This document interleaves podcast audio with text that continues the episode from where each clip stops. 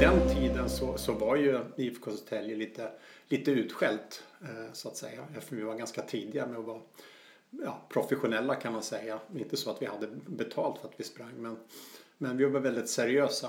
Eh, och det fick vi mycket skit för och det, det svetsade oss samman som, som grupp.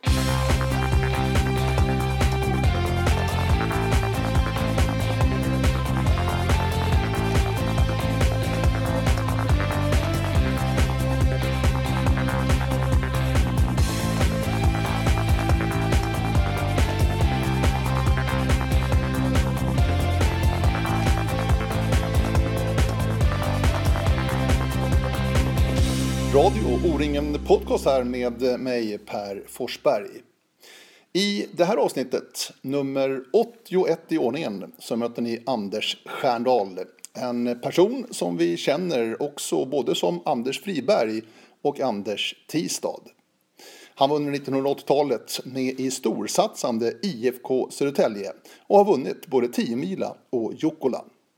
Han var dessutom under några år förbundskapten för de svenska damerna, bland annat under VM i Skottland 1999. I podden får ni ta del av sköna minnen från stora segrar, men också svårigheterna i att vara ledare. Numera är Anders Stjärndal en hängiven mountainbike-orienterare. Är också engagerad i samordningsgruppen för mountainbike-orientering inom det svenska orienteringsförbundet. O-ringen 2017 i Värmland och Arvika inbjuder ju nu till fem dagar mot tidigare tre. Vad kommer det här att betyda för intresset? Det är en fråga vi ställer oss. Och vart är mountainbike-orienteringen på väg? Växer intresset? Ja, det blir en hel del mountainbike-orienteringssnack i den här podden, nummer 81 från Radio O-ringen. Den är alltså möter Anders Stjärndal. Och han, han har tjänat idrotten i stort sett hela sitt liv. Jag har hållit mig där eh, hela mitt yrkesverksamma liv. Det är så ja. Ja. ja. Och orientering, också stor del av ditt liv. Ja, orientering är en jättestor del men det har även varit annan typ utav, utav idrott. Jag jobbar ju med idrott på olika sätt. Mm. Om vi ska placera in det nu till att börja med här så jobbar du nu med eh, MTBO inom det Svenska Orienteringsförbundet i den gruppen. Ja, jag är, jag är verksam. Där jobbar jag inte. Jag är så att säga ideell ledare. Men ja, jag är verksam inom eh, så att säga, samordningsgruppen i MTBO. Mm. Men civilt jobbar också med idrott. Ja, jobbar på eh, SISU idrottsböcker, idrottens bokförlag, som projektledare. Vad innebär det? Eh, Jag projektleder material som oftast är böcker men som också kan vara webbsidor. Så att jag läser mycket men ordnar foto- fotografer och filmare och ja, allt som behövs för att det ska bli ett färdigt material. Och ni jobbar åt alla specialidrottsförbund eller? Hur Eh, funkar nja, vi, vi jobbar med, med många specialidrottsförbund men, men jag jobbar speciellt med det som kallas för generella material. Det vill säga material som inte vänder sig till någon särskild idrott. Vi kan ta en bok om kondition och uthållighet eller näringslära eller ja, Just det. Du, eh, det här ska handla om MTBO, mountainbike-orientering alltså, som ju till sommaren då, med tanke på att det är Radio O-ringen podcast, växer till fem dagar. Precis som... eh, Jätteroligt. Ja, det, Ja. det förstår jag. Ja. Eh, det ska vi prata om också, lite om utvecklingen. Vad, vad har hänt? Det är ju en väldigt ung, ny gren inom svensk orientering det här. Det har inte så många år på nacken. Nej, jag tror man får gå tillbaka till 2011 eller något sånt där. Där det drog igång lite mer seriöst så att säga. Vad kom det ifrån där? Alltså vad har MTBO sitt ursprung? Har du koll på det? Nej, exakt var det har sitt ursprung vet jag inte. Men det är ju, börjar ju nere på kontinenten eh, i Europa då för jag vet inte när det kan ha varit 90-talet kanske, början på 90-talet. För de lite större nationerna, Tjeckien tänker jag, Ja, Tjeckien. Danmark är en stark nation också. Danmark är en relativt stark nation men, men jag, vill, ja, jag tycker de verkar tappa lite grann faktiskt. Jag tyckte de var starkare när vi, när vi drog igång mm, än vad de är idag. Just det. Så att MTBO är en stor del av den här podden. Men också tänkte jag nu när det stundar ett 10 mila i Göteborg faktiskt. Ja. Det här året. Ja, ja. Det är fantastiskt kul. Ja. Du är ju en gammal 10 mila vinnare ju. Ja. Nu sa jag gammal i och för sig, men Ja, en ja, tidigare det, 10 det, mila vinnare. så, är det nog. Det är klart att det är gammalt. Det är ju vad är det, 31 år sedan. Mm. Att, Eh, ja, Du sprang ju för IFK Södertälje på den tiden. just det, precis. 1986 vann ni dubbeln minsann. Både Ja. 10 mila och Jukkola. Du var med bägge de där. Jag var med båda. Yes, det var jag. Ja. Vad har du för minnen av de där segrarna? Eh, ja, men det var jätte, jättehäftigt. Ja, på den tiden så, så var ju IFK Södertälje lite, lite utskällt eh, så att säga. För vi var ganska tidiga med att vara ja, professionella kan man säga. Inte så att vi hade betalt för att vi sprang men, men vi var väldigt seriösa. Eh, och det fick vi mycket skit för det, det svetsade oss samman som, som grupp. Var kom den ifrån? Var det en form av avundsjuka eller vad, vad, vad, vad berodde det på? Vi hade väl kanske en del lite provocerande idéer.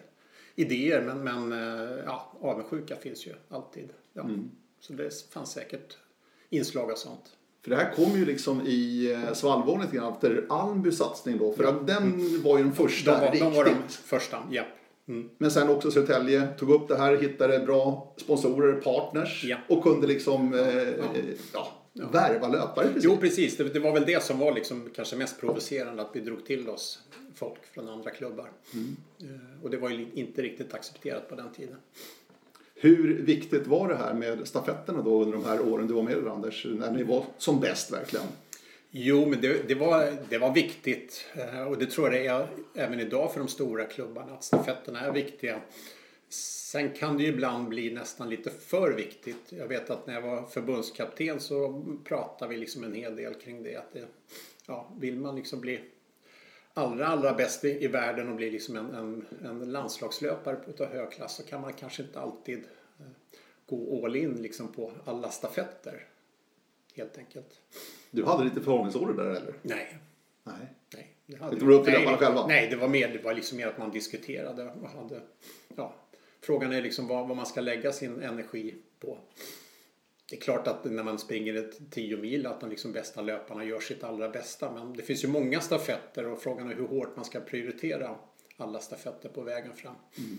Ibland kan det finnas från, från föreningen liksom en förväntan på att de allra bästa ska ställa upp och göra sitt bästa och liksom, ja, prioritera. Men det kanske man inte riktigt klarar av. Mm. Är det ännu svårare idag tror du? Eller var det... svårt att uttala mig. Ja. Det, var, det var ju länge sedan jag mm. var. Men, men eh, jag tror det är tufft att vara liksom, topplöpare idag. För det är väldigt mycket arrangemang och väldigt mycket förväntningar. Det tror jag alla, alla idrotter eh, brottas med mm. faktiskt. Det problemet. Och så finns det det här kraven både från landslaget om landslagslöpare ja. och klubben naturligtvis ja, i den andra vågskålen. Ja, absolut. Så att ja, men det, klubben, är, klubben är ju den bas man har och de stöttar ju väldigt mycket. Även om man är en landslagslöpare så får man ju väldigt mycket stöd ifrån föreningen. Mm. Men de här åren då, jag är lite nyfiken, lagbygden då att liksom preparera er och förbereda er på bästa möjliga sätt. Hur såg det ut i Södertälje på den här tiden? Så att ni skulle liksom vara som bäst den här 10 milen för att kunna vinna. Ja, det Gjorde ni något speciellt liksom? Vi gjorde ju liksom speciella stafettsatsningar och man förberedde sig liksom i relevant terräng eh, väldigt mycket. Och det vet jag, nu är jag inte inblandad i Lidingös eh, elitverksamhet men jag vet att de verkligen liksom, de åker på Jukkola-läger exempelvis. Inte kanske bara en gång utan två gånger för att förbereda sig. Samma sak med 10 mil, man åker ju ner till Göteborg och förbereder sig. Så det tycker jag liksom, det har accelererat. man är ännu bättre på att förbereda sig idag än vad man var på den tiden jag höll på. Mm. Då gick teamen också oftast en ganska Ja, du gick, du, du, gick, du gick ju 10 mil i Stockholmsområdet ja. jämt så då var det enklare att förbereda ja. sig. Så att de... Men jag tänkte på det här att hur, hur liksom lagledningen eh, agerar mot er löpare. Skulle ni agera på något annorlunda sätt jämfört om du sprang en individuell tävling, Anders? Det vill säga, ja. springer man lite med handbromsflixen för att inte liksom göra bort de här 10 minuters Gör de här 10 minuters bommarna? Ja, jo men alltså på, då, då var det ju faktiskt så att då fick man ju lite grann, kunde ju vara lite grann förhållningsorder eh, faktiskt. Hur man, hur man skulle springa och det var ju många gånger att springa med, med lite handbromsen i och springa säkert och så vidare och bara se till att man finns med i, i täten. Det är liksom inte, jag sprang ju oftast Eh, första halvan och sprang långa natten och sådär. Då handlade det ju liksom aldrig om att man skulle avgöra någonting utan ja, man skulle ju se till att, vara med. Mm. Det var ju bara för Jernberg som lyckades med det något år efter ni vann där. Ja, jo precis. Ja, han, han gick väl ut i ledning och, och, och, och höll ledningen så att säga. Mm. Ensam. Mm. Men hur upplever du då som löpare? Agerar du på något annorlunda sätt i, en, i stafettsammanhang? För ett topplag liksom? Nej, jag, vet, alltså jag, jag var ju en sån här som, som oftast gjorde mina bästa lopp just på stafetter. Jag hade lite svårt att tända till individuellt. Mm. individuellt tyckte jag inte att jag riktigt räckte till. Men däremot när man sprang i ett lag så visste jag liksom att vi hade chans och då tände jag till lite grann. Då gjorde jag oftast mina, mina bästa lopp. Mm. Eh, så att, ja. Jag sprang ungefär likadant som jag sprang på individuellt men det räckte längre på stafetterna. Mm. Men kunde man känna den här sammanhållningen i laget? Oh ja. ja. Både innan och under absolut, och efter? Liksom. Absolut, ja. Hur uttrycker sig det? Liksom? Hur, hur, funkar, hur funkar det där? Med att bygga ett lag i en så pass individuell idrott som orienteringen ändå är? Ja, men orienteringen är ju ändå en idrott där man, man tränar väldigt mycket tillsammans. Eh, det var ju någonting vi gjorde. Vi tränade ju väldigt mycket tillsammans och där bygger man ju ett lag. Och vi hade ju speciella 10 mila samlingar där man liksom snackade taktik och hur man skulle lägga upp saker och ting. Och vem som skulle göra vad. Man hade ja, lite olika roller. Mm. Mm. Sen sett i backspegeln Anders, är, är de här segrarna då som jag sa 86 då både 10 mila Jukkola, är det liksom några höjdpunkter i din karriär liksom som aktiv eller hur? Jo, men det får man nog säga. Att vinna 10 mila och Jukkola det har jag liksom inte varit i närheten av att göra på något annat sätt. Så det är ju meritmässigt de absolut eh, bästa. Sen var det lite extra roligt 86 då jag fick var först in på långa natten också. Så att, ja, det var ju en merit. 86 var ju Riksten. Mm. Ute i eh, Tull, mellan Tulling och Haninge kan man säga, det här stora ja, området, alltså Hanvedesområdet ja. egentligen. Vad, vad minns du de här långa natten då? Ja, men jag minns eh, två saker. Dels att vi var, vi var ju en liten klunga på fyra stycken. Eh, Malmby var med eh, och sen så var det två finska klubbar som jag inte kommer ihåg vilka det var. Och vi, vi, vi sprang ju tillsammans hela tiden men det var bara jag och, och eh, Malmbykillen som orienterade. De andra hängde bara hela tiden.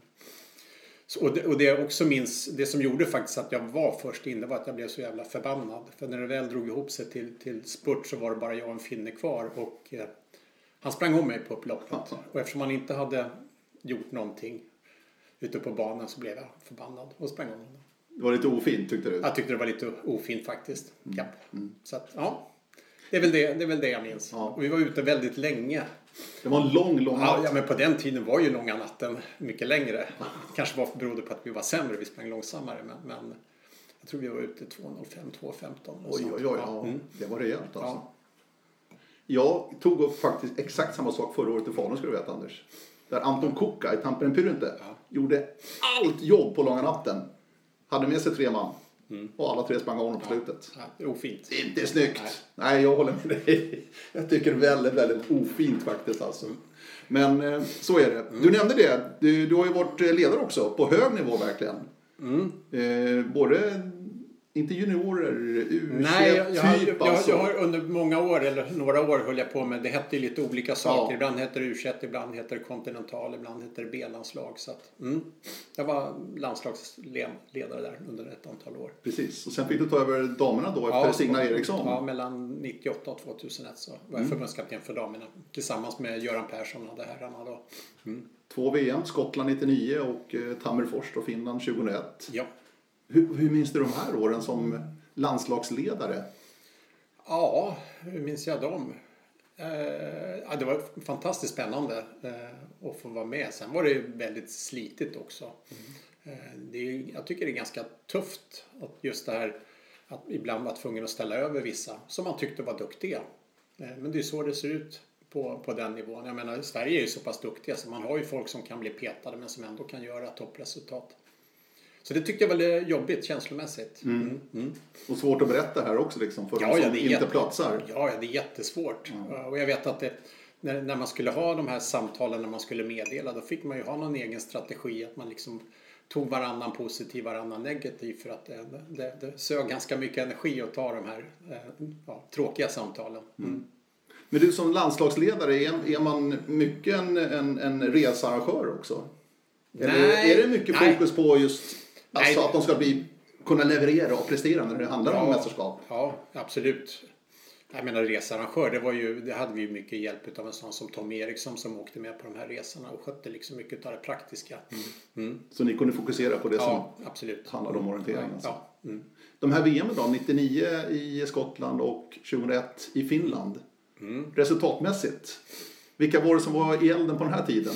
Om du backar ja. bandet lite det var ju bland annat eh, Gunilla Svärd Eh, det fanns ju flera, Malena och eh, Katta Allberg, eh, Katta Borg. Mm. Just det. Var Så det det, blev ju inga, under de två åren så blev det ju inga VM-guld. Men däremot så blev det några silver. Du, eh, hur pass väl och nära följer du 10 milen nu för tiden? Ja, inte jättenära. Jag, jag följer det. Eh, Jag kommer nog inte åka ner till Göteborg eh, och följa det. När sprang du senaste? där- Däremot kan jag tänka mig att, koppla upp mig Mm. och sitta och följa det på, på natten via nätet. Fantastisk möjlighet. Mm. Ja, det är det verkligen. När, när sprang du det senaste? Oj, jag vet faktiskt inte.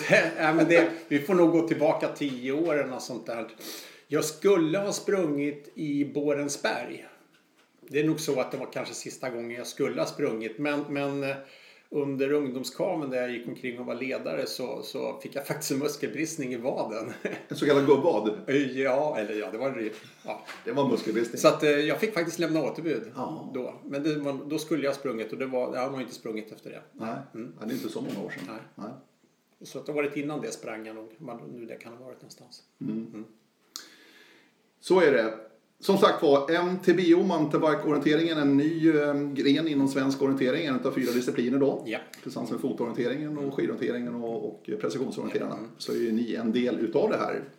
Eh, och nu alltså fem dagar, O-ringen utökar och Ja. försöker göra det här större och mer attraktivt.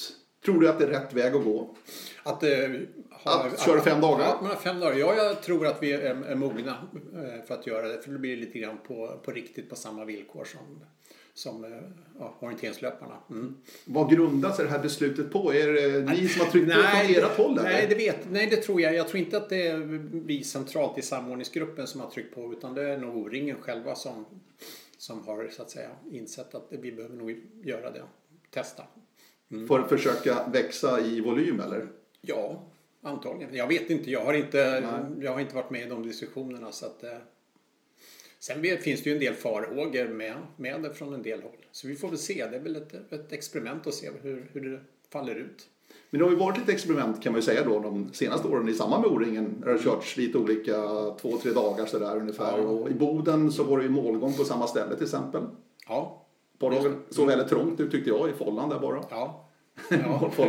Men, det, men det tycker jag är, är om, om det går att lösa, eh, inte minst liksom säkerhetsmässigt och logistiskt och så, där, så är det någonting vi ska sträva efter. Att vi är på samma arena samtidigt. För det är det som blir lite, lite häftigt. Mm. Och Nu- jag, menar, och jag menar, eh, vi som håller på med mountainbike-orientering, vi har ju liksom kompisar i orienteringslöpningen och vice versa. Så att, eh, det är väl kul liksom att vi kan umgås också. Mm. De som håller på i dagens läge Anders, är det orienterare som har sadlat om om du får Ja, jo men det kan man säga. Övervägande så är det ju orienterare som håller på. Mm. Det finns lite grann inslag, men de är väl kanske också orienterare någon gång, men det är en del multisportare Ah. som håller på. Men de har ju också någon, ändå någon form av orienteringsbakgrund oftast. Var i ligger utmaningen att så att säga driva idrotten vidare? Vad, vad, vad finns de stora grejerna att ta i för er?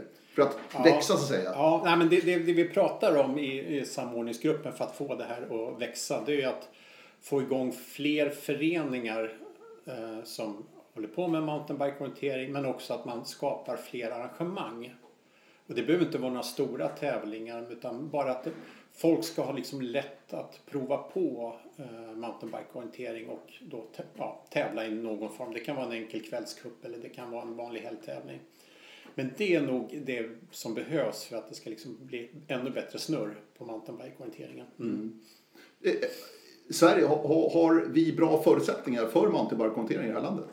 Ja, det har vi. Jag menar, det finns en massa kartor men det ju, behöver ju inte innebära att det är bra för MTBO i och för sig. Nej, nej, nej, det behöver du inte göra. Eh, Det behövs ju en speciell typ av terräng. Eh, Då är det väl ofta så att det som är bra MTBO-terräng är kanske inte bra orienteringslöpningsterräng. Vi vill ju ha ganska mycket stigar. Eh, Det är då det blir liksom bra. Och vi vill ju inte ha någon vild, vildmarksterräng eh, så att säga. Så att det finns ju ingen konflikt på så sätt mellan, mellan orienteringslöpning och mountainbike-orientering. Vi tävlar liksom inte om samma områden. Nej, men ni kör ju samma område. Blir det ju. I och med att ni använder samma kartor. Ja, jo precis. Men om vi tittar på vilka områden vi vill ha för stora tävlingar så är inte det kanske det som orienteringslöparna vill ha för sina stora tävlingar. Ja. Däremot kan det ju finnas det som kan bli en konflikt och då kanske speciellt i storstäderna att vi vill ju ha liksom friluftsområden, är ju jättebra och tävla i med mycket stigar och det kanske inte alltid är i, i storstadsområdena man är så jättesugen på att släppa in en massa cyklister. Det kan vi märka i, i Stockholm och andra ställen. Mm. Är det en hämsko lite grann? Alltså måste ni ha tillstånd för att eh, bedriva det här? Jo, men det, men det måste man ju Ja, självklart. det måste orientering också i och för sig. Men Jo, är ja, det några andra tillstånd som behövs här? Nej, inga andra. Däremot så behöver vi, om vi är ute och cyklar liksom på mer allmänna vägar så behöver vi ha tillstånd av Länsstyrelsen för att få göra det. Eh, Men det är väldigt sällan tror jag man hamnar i den situationen. Men det är ju jätteviktigt tycker vi liksom ur, ur säkerhetssynpunkt. Det är en sak om man liksom springer i en skog med massa eh, folk så gör kanske inte det så mycket. Men att cykla där det vistas en massa människor då bör man ha, liksom ha koll på alla tillstånd och även informera tydligt om att det pågår en sån här tävling. Vad krävs annars då för att kunna eh, transformera en orienteringskarta till en eh, MTBO-karta som funkar? Det är relativt enkelt. Det är det? Ja, ja. Det finns, jag har ju gjort själv två stycken kartor här på, på Lidingö utan att jag är någon jätteduktig eh, ja, kartritare och sådär. Men det finns det en, en, en okad fil eh, så är det ganska enkelt att gå ut och först reka i skogen och klassificera om stigarna för det är det man gör egentligen. Och sen så ändrar man i okad-filen. Det är inget jättestort jobb.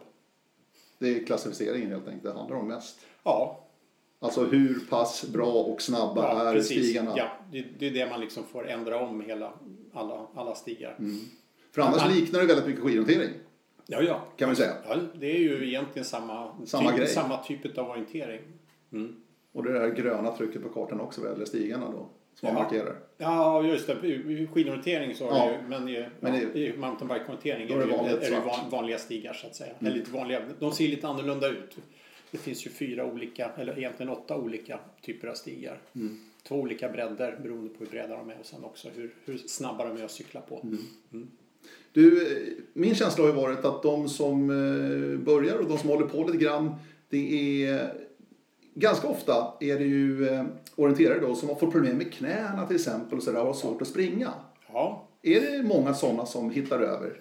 Ja, det finns sådana, absolut. Jag är ju själv en av, Ja, en av ja. dem, även om jag började cykla mountainbike-orientering medan jag fortfarande sprang. Eh, Det är klart, det kanske var lite grann att jag kände att jag kunde inte springa så mycket och ville göra något. Men jag hittade mountainbike-orienteringen och, och eh, även om jag hade så att säga varit bra i knät så hade jag ju fortsatt att köra dem parallellt. För mountainbike-orientering är så pass roligt. Vad är det som är roligt? Eh, det går väldigt fort. Alltså, en, en orienteringsbana är ju inte speciellt svår när man liksom tittar och ska genomföra den. Det är ju inga problem att klara sig runt en bana. Det gör liksom väldigt många. Eh, men däremot så när man ska tävla så går det fort och då blir det väldigt svårt. Eh, och det är mycket vägval. Vilket man som stockholmare i vanlig orientering inte behöver tänka vägval där man kör bara rakt på. Ja, det är en annan typ av orientering som jag tycker är rolig den också. De yngre då, hur hittar ni de yngre? Alltså rekryteringen på ungdomssidan redan? Ja, den, den är ju tror jag lite svår. Den har vi en utmaning. Och det vet vi också ifrån, från danskt håll att de har en jätteutmaning där. De säger att det är en av de viktigaste sakerna för dem att få igång en bra ungdomsverksamhet. Och vi jobbar också med, med det. Men det är inte så enkelt. Dels har du en ekonomisk tröskel. Eh, en cykel kostar lite mer än, än ett par orienteringsskor. Eh, Du ska inte bara ha en cykel, du ska ha ett kartställ och du ska ha eh, ja, cykelskor och du ska ja, Är det en materialsport?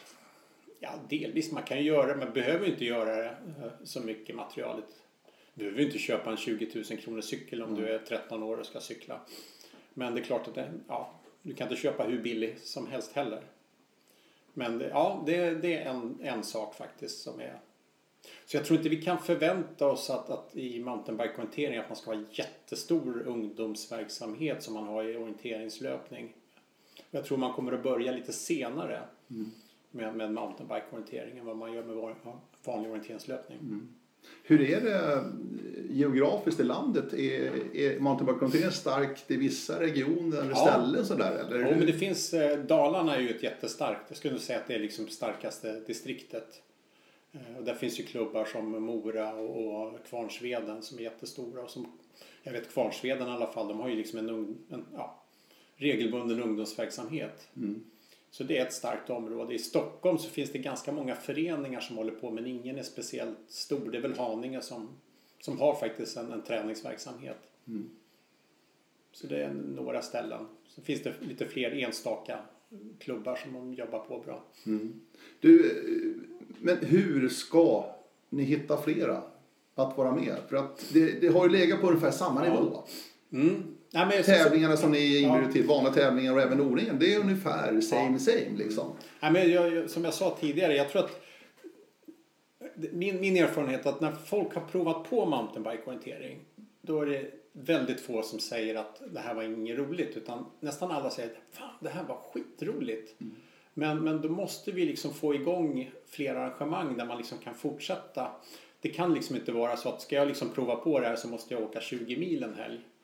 Eh, då tappar man liksom folk. Eh, så att det är fortfarande det är liksom det viktiga. Att få igång föreningar och, och skapa stora eller mindre arrangemang så att folk kan fortsätta och testa det. För de tycker det är roligt när de gör det. Men då måste det finnas tillgängligt. Men är det inte så att, du var inne på det också, att eh, det är orienterare företrädesvis som hittar till mountainbike-orientering. Det är inte cyklister eller några motorsporter som du sa, va? men det är orienterare.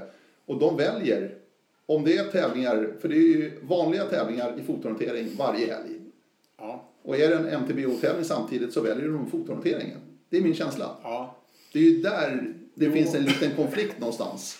Fast det Eller? behöver inte vara konflikt. Jag tror, att, jag tror att många skulle kunna tänka sig att någon gång då och då välja mountainbike-orientering om det fanns på nära håll och skippa orienteringslöpning för det springer man ju nästan ändå varje helg. Eh, många är nog liksom sugna på att mixa och köra lite olika. Eh, jag tror också vi kan se bland, bland ungdomar så tror jag många kan tycka att det börjar bli väldigt svår orientering och alla kanske inte riktigt har fallenhet för den här svåra detaljrika orientering och som känner att mountainbike-orientering det är liksom det är lite mer greppbart. Det är inte så, ja, det är inte svårt att hitta runt så att säga. Nej.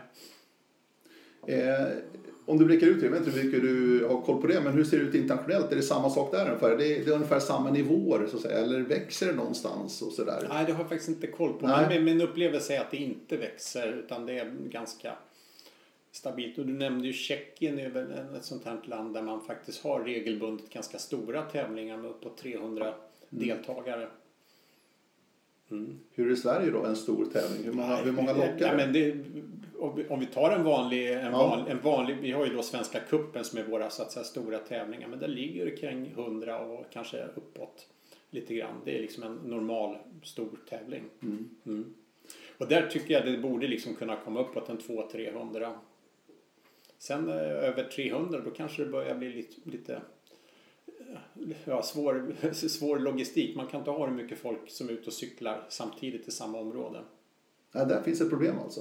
Ja, Det kan bli liksom Ja, det- men man- kollisionsrisk, Nej, men man, man, man, säkerheten och sånt. man ska tänka säkerhetsmässigt, Ja, ja. vilket man måste göra, Ja. så klart man kan inte ha hur många människor som helst ute i en liten skog som cyklar kors och tvärs. Då ökar ju risken att man Mm. krockar med varandra. För jag minns eh, förra året då i Sälen när ni körde tre dagar, MTBO'n, Ja, eh, och hade avslutning på aktivitetsdagen. japp. Då var det väl ändå en del som passade på och åkte bort va, och, Oh ja, testade? oh ja, det var ju, det var ju fantastiskt roligt. Eh, Det var ju överlägset rekord i Sverige Ja, det var det. på det. Ja, ja. Det var, och, då, och då fick ju spiken ropa ut mot slutet där om det var någon som hade, hade kört klart och hade kartställ att låna ut så fick man gärna göra det för att man hade slut på alla ställ så att säga. Och det var ju jätte, det var ju fruktansvärt lång kö till, till de öppna klasserna. Mm. Så det finns ett intresse och, Det finns och ett- du var inne på Det Anders. finns lite grann. ett intresse och när, när folk har provat på det så säger nästan alla att det här var otroligt roligt. Mm. Det här vill jag göra igen. Men då måste man, ja, man ska inte behöva åka 20-30 mil för att få testa på det. Nej. Är det några vita fläckar i landet? Jo, ja, det finns, många, det, finns okej. många, det finns många vita fläckar. Jaha, okej. Ja, ja, det gör det. Ja. Jobbar ni, jobbar ni liksom mot det där för att försöka väcka upp de där områdena? Hur, hur? Nej, Nej. Det, det, de är för många. Ah, det är så det är alltså. Ja, jo. Så, Kan man generalisera någonting? Norra Sverige känns lite vitt, eller? ja, norra Sverige är väl vitt och det kanske är vitt även på orienteringslöpningssidan beroende på vad man pratar om. Mm. Men eh, ja, det finns en del att göra och eh, vi som sitter i den här eh, samordningsgruppen, alla vi jobbar ju liksom ideellt med det här och, många drar ett jättetungt lass med Svenska kuppen och med landslaget Mm. och så vidare. Så att, även om vi vet att vi borde behöva göra fler saker så ja. eh, Och det är också, tror jag, en av nycklarna till att vi ska liksom växa. Att vi behöver få in lite fler människor som engagerar sig centralt, så att säga, i centrala frågor. Hjälper till att jobba med de här sakerna.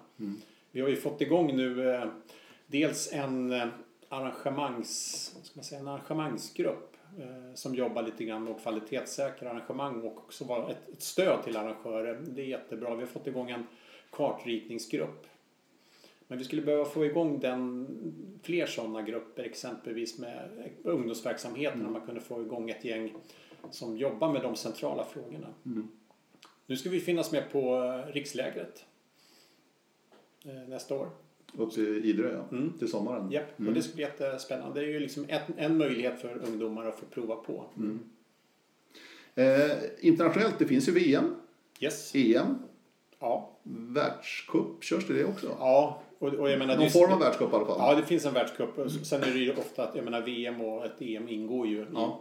i, i en världscup. Mm. Hur, hur pass väl står sig Sverige? Hur, har, har det skett någon utveckling där så att säga? Att Sverige blir bättre Ja. och bättre internationellt? Ja, det beror på hur man räknar. Vi, vi var ju jätteframgångsrika på, på damsidan med, med Cecilia. Ja. Eh, Men det var ju hon som var framgångsrik och nu har ju hon så att säga eh, tagit ett steg tillbaka. Och då är vi inte lika framgångsrika längre så det häng- hängde ju på henne väldigt mycket. Eh, Här sidan tycker jag ju liksom att vi, vi närmar oss mer och mer och blir bättre och bättre. Och vi har jättespännande liksom juniorer och ungdomar på gång. Så att eh, framöver kan det se riktigt roligt ut. Då tror jag vi kommer närma oss. Mm. Cecilia Thomasson alltså som Ja. åkte för Fältjägarna i Östersund. Mm, just det. Har jag. Mm, det var hennes hemma, hemmaförening. Ja. Mm.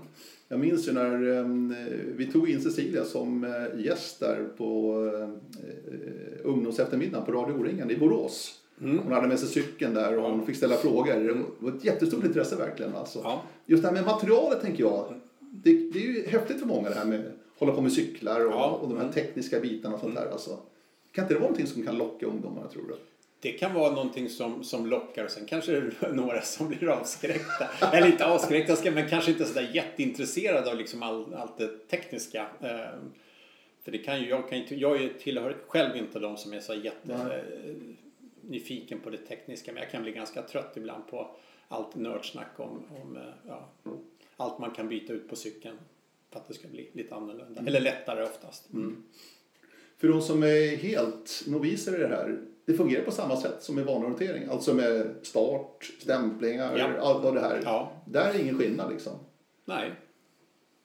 Det är precis på samma sätt.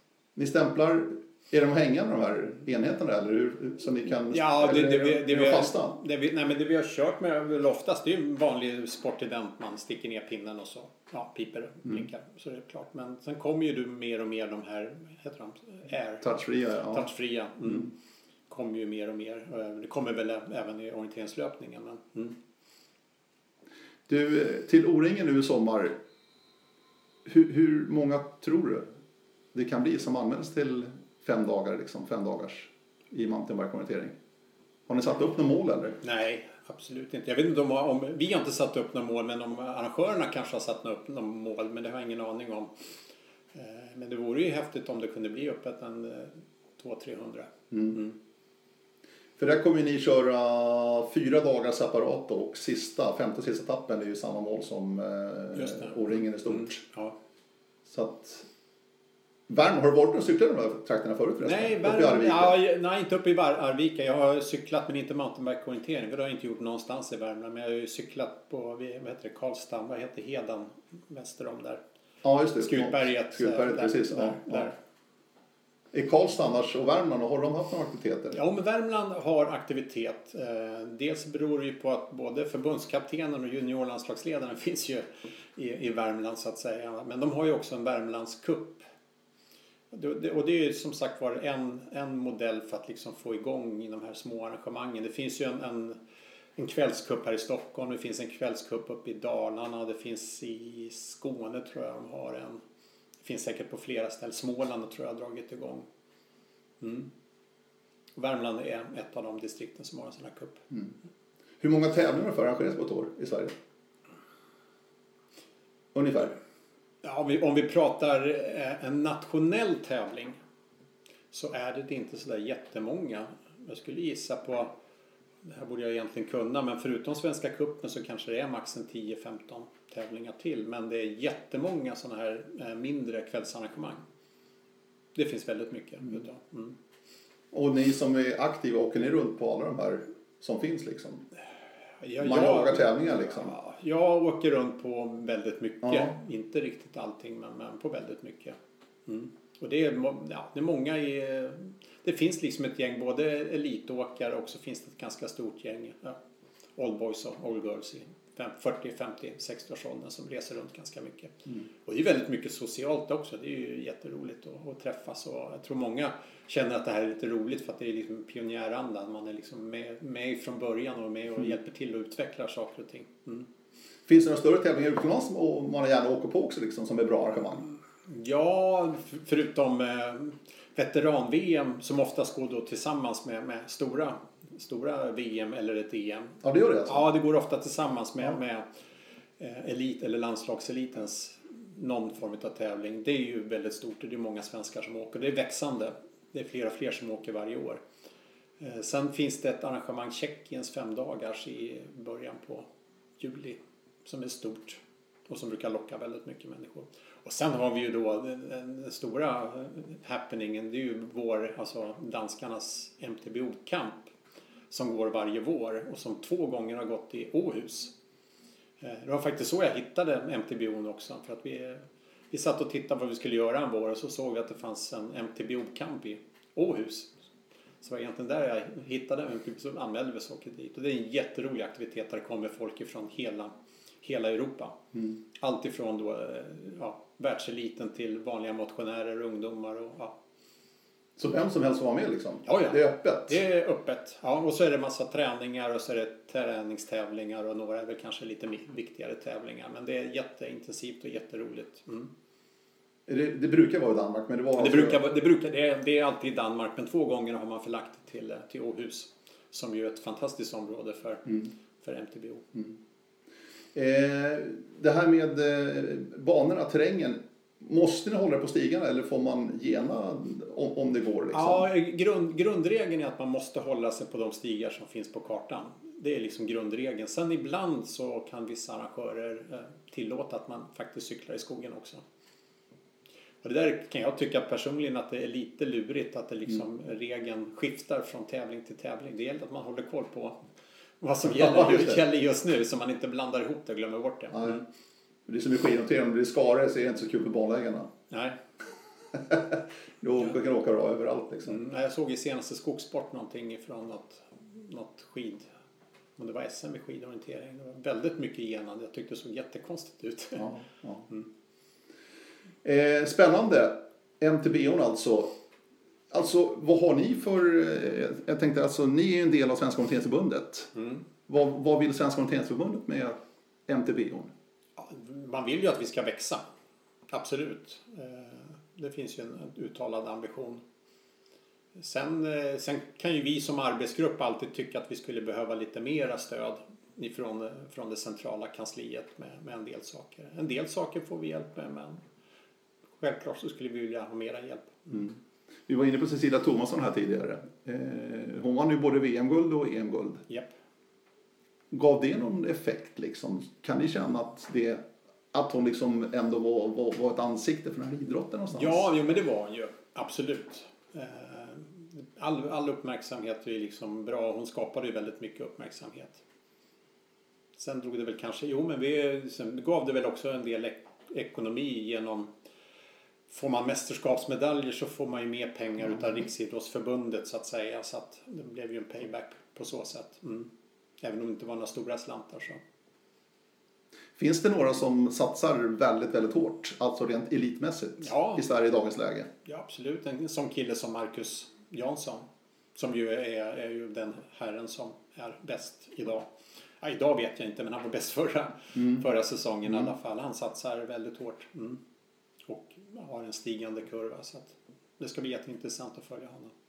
Och vad har ni för resurser där och stötta en sån då elitsatsande MTB? Och Ja, Utövare. rent ekonomiskt är de ju väldigt begränsande. Jag kan ju tycka synd om våra elitåkare ibland som får faktiskt ta ganska mycket ur, ur egen eller mammas eller pappas plånbok för att Mm. liksom överhuvudtaget kunna åka på, på mästerskapstävlingar. Eh, Det är inte så att man åker och har liksom allting betalt om man åker på ett VM utan man får ju pynta upp ganska mycket själv. Mm. Och VM är det ju stora. Är, är VM stor, fin tävling? Ja, Har du varit på någon VM någon gång? Jo men alltså vi har ju varit på, på VM eftersom det många gånger har varit eh, Samtidigt Ja, veteran-VM det, ja. eller Masters som Ja. man säger då i, i cykelsammanhang. Eh, Så det har jag ju sett så det är jättebra arrangemang. Mm. För det var väl Tjeckien senast, va? var det inte det? Mm, och, då, och då var jag inte Nej. med för att Masters gick i Litauen där det då samtidigt var en världscuptävling tror jag. Mm. Mm. Ja, Det ska bli jättespännande med eh, O-ringen och som sagt var anmäl dig till MTBon. Fem dagar alltså. Eh, och som sagt det var intressant att höra faktiskt att det är O-ringen själva som har tagit det här beslutet utan någon påverkan från er egentligen. Alltså. Ja, som jag har uppfattat det, vi har inte haft den diskussionen i, i arbetsgruppen att vi tycker absolut att det ska vara fem dagar. Men, men vi stöttar det. Mm. Det gör vi. Mm. Ska du köra eller? Absolut. ja. Det var dagens dummaste fråga kanske. Nej, nej, men, nej, men det, ty, tyvärr har det blivit så i, i år att, att eh, vet, eh, veteran-VM går ju precis direkt efter O-ringen och det kan bli lite svårt. Eh, det går säkert att kombinera men då blir det väldigt stressigt. Men jag har valt att köra bara O-ringen och i år blir det tyvärr inget veteran-VM i Frankrike. Nej. Utan det blir O-ringen. Eh, och det är inte så bara. Det ska bli jätteroligt. Verkligen. Det tycker jag också faktiskt med MTBO fem dagar alltså i eh, Arvika. Eh, tack snälla Anders Stjerndahl. Ja, Underbart. Tack, tack själv. Eh. MTBO-snack och 10 mila snack Vilka vinner 10 mil år förresten? Ska vi avsluta där? Ja, Lidingö. Ja, varför inte? Ja, självklart. Nej, men det, det, de är väl en, en av dem som kan vara med. Mm. Och så min gamla klubb Södertälje som ju alltid finns med. Som vann i fjol. Ja, ja, men jag är jättefascinerad över att man kan hålla sig på hög nivå så länge. Men det är samma sak med Lidingö. De har varit på hög nivå länge. Vi eh, säger stopp där hörni. Eh, tack snälla för att ni har lyssnat. Hör gärna av er. Radio oringen.se är adressen som vanligt. Ha det fortsatt fint. Hej då!